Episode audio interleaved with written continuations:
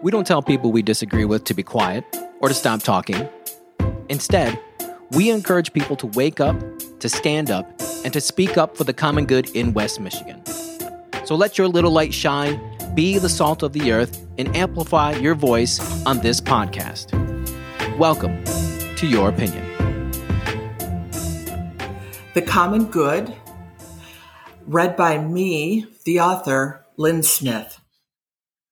In 1930, the headmaster of the Stowe School in England wrote that the primary purpose of his institution was to turn out young people who were acceptable at a dance and invaluable in a shipwreck. This quote captured my attention because it encompassed the urgent importance of encouraging American citizens to both behave in accordance with a common set of social and cultural values acceptable at a dance and perform their civic duties for community and country invaluable in a shipwreck. It is in this context that we can begin to pursue a broader understanding of the common good. As citizens of the world's oldest democracy, it has been our commonly held ideals that have long defined us, not our race, not our religion, and not our ethnicity. Contrary to the drivel spewed on right wing media, America has never been, nor will it ever be, defined by who we've excluded. Rather, we've been defined by our active and often voluntary service toward maintaining the common good in firehouses, schools, hospitals, churches, and in polling places. It's been through our respect for the rule of law, our reverence for our democratic institutions, tolerating our differences, offering of equal opportunities, protection of equal rights, participation in civic life, and our veneration of knowledge and truth that we display our love of community and country. This is the bottom line, so I hope you'll read it twice. Americans demonstrate their investment in the common good by focusing on the duties of citizenship rather than the rights of citizenship. We know that we cannot have a functioning society without a sh- without shared commitments because absent an investment in the common good we the people will cease to exist we desperately need leaders with the ability to strengthen democratic institutions and increase public trust so it's no accident that common good citizens vote for the builders and never the breakers in fact, it is this voting preference and not party affiliation that best explains the election choices made by these invaluable Americans. In a democracy, voting is among the most powerful actions you take on behalf of your community and your country. The leaders we elect are awarded abundant power to provide oversight of our massive government. So they must be intellectually and morally equipped to deliver both solidarity, and stability. In recent years, because losers have refused to accept their obvious defeats, citizens have been left with the false belief that even the certified winners have no legitimate right to rule. But because it's a natural part of America's DNA to refuse enslavement by any particular individual driven by a self-centered cause, the majority has not fallen prey to the virulence of misinformation. We must continue to reject those candidates who are disinterested in service and seek only to quench their insatiable thirst for power. On a fateful day in January, as we witnessed our peaceful transfer of power being replaced by gallows constructed to hang a constitutionally adherent vice president, we knew that the common good had hit a merciless shoal. And because one party has completely abdicated the constitutional duties they swore to uphold, it's only the tireless participation of an informed and determined citizenry that will prevent this shipwreck from becoming catastrophic. Thankfully, in our social lives at the dance, Americans are more than acceptable. They are as kind and generous as ever.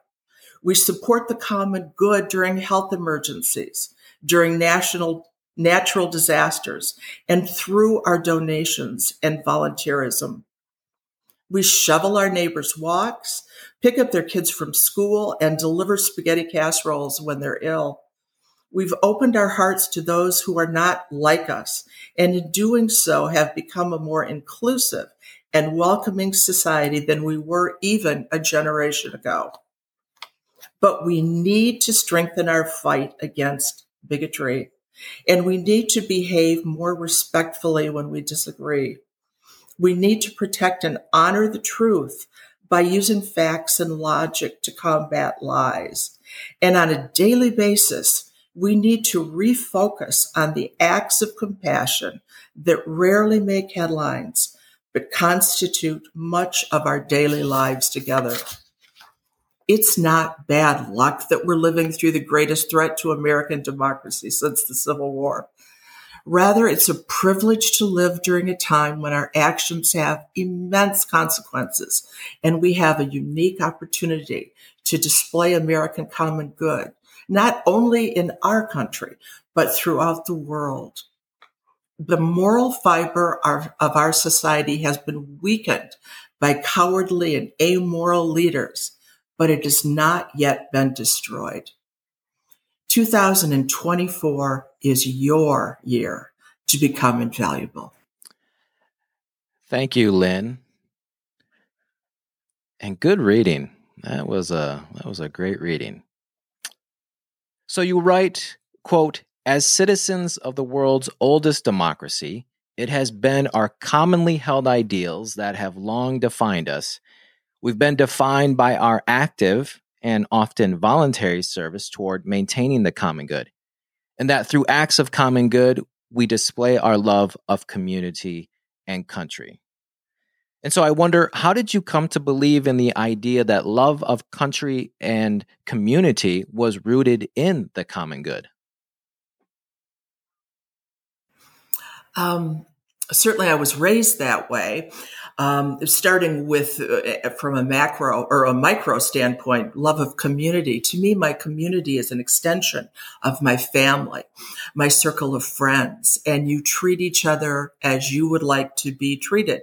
It's the golden rule. It's um, the book of Matthew, it's the Sermon on the Mount, it's those intersections between all of the great religious traditions where we know that we can all benefit when we love each other and we're careful with each other and we're kind and occasionally even strategic uh, with each other in terms of our treatment.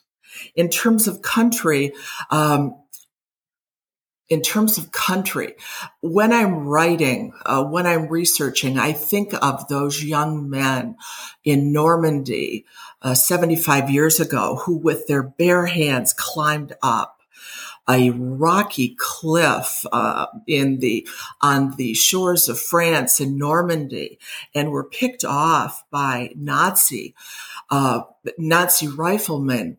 And they did it because they believed they were fighting for a bigger cause. And that sustains me. My, my father and my father-in-law, like so many of my relatives fought in World War II, and they were certain that they were making a contribution that would benefit generations of not only Americans, but people around the world. And I think of their commitment every day. And for me to write a column is minuscule, minuscule in comparison, but it's something that I can do. You make a point of emphasis in an opening paragraph. Um, quote, this is the bottom line. So I hope you'll read it twice, or in our case, listen twice, uh, saying Americans demonstrate their investment in the common good by focusing on the duties of citizenship rather than the rights of citizenship. Why did you want to stress upon duties of citizenship rather than rights of citizenship? Well, again, it goes back to 75 years ago where much of the world was engaged in sacrifice. In sacrifice. Uh, they were rationing things like we did in our country. American citizens were handed out a sugar book, which, which contained coupons for various uh, sundry items like sugar, but also like rubber, like gasoline, like women's pantyhose, uh, made at that time from nylon, all things that the war effort needed. And they believed strongly it was their duty to pitch in. Now it seems 75 years later, we have forgotten that kind of sacrifice, that kind of collective duty. And we think more in terms of me than we do of we. I think the world would be a better place. Certainly our country would be if we focused more on we. Elsewhere, you write, in a democracy, voting is among the most powerful actions you take on behalf of your community and your country. The leaders we elect are awarded abundant power to provide oversight of our massive government, so they must be intellectually and morally equipped to deliver both solidarity and stability. We must continue to reject those candidates who are disinterested in service and seek only to quench their insatiable thirst for power. How would you encourage a voter to be more involved in this democratic process? Firstly, voting is a magnificent honor. It's the day that that we are all equal. We all have the same opportunity. It doesn't matter if you're Bill Gates or Joe Biden or Lynn Smith or an 18 year old in college. Um, we all have an equal amount of power uh, in voting. And I love the thought of that. It's truly a level playing field. And I don't know why anybody would pass on that amazing opportunity to, to join a level playing field of voters. Having said that, in a democracy, we are uniquely able to elect our leaders. This is such a privilege to be able to look at not personality.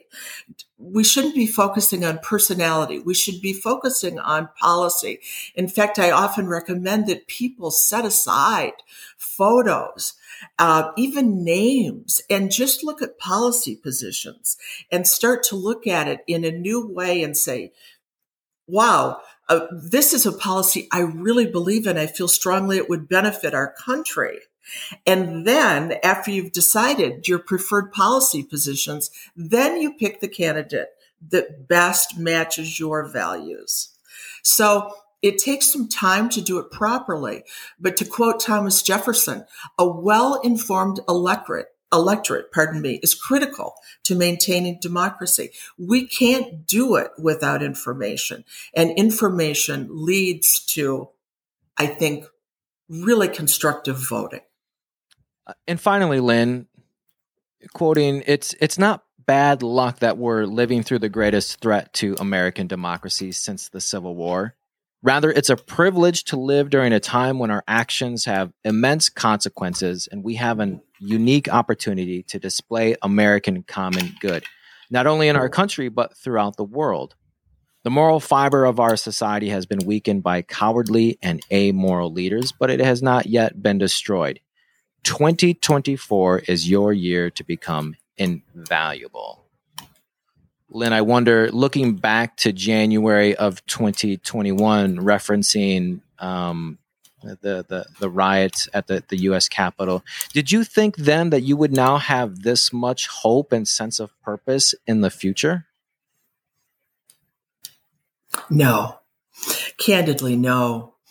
Uh, when I when I wrote about that day being a shipwreck and knowing that we were going to have to become invaluable citizens.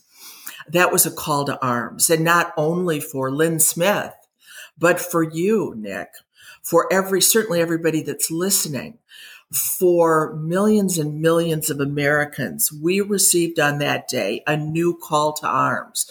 Now, some of us express that differently than others, as is our right.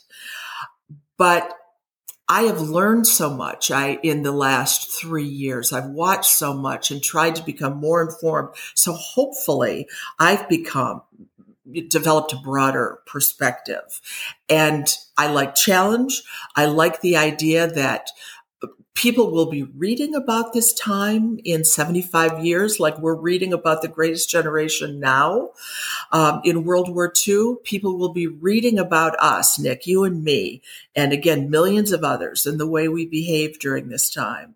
And I like the challenge of that. And I like joining arms with millions of other Americans that share our intentions. Thank you so much, Lynn Smith, for writing and uh, reading this piece to to our listeners. It was my pleasure, Nick. Thank you for inviting me. If you want to be a voice for the common good in West Michigan, please send a written document with a minimum of 300 words and a maximum of 750 words to votecommongood.wm at gmail.com with the subject header of Opinion. Writers must state clear opinions or points of view and support them in their submissions. We reserve the right to edit or reject any piece if the writer fails to do so.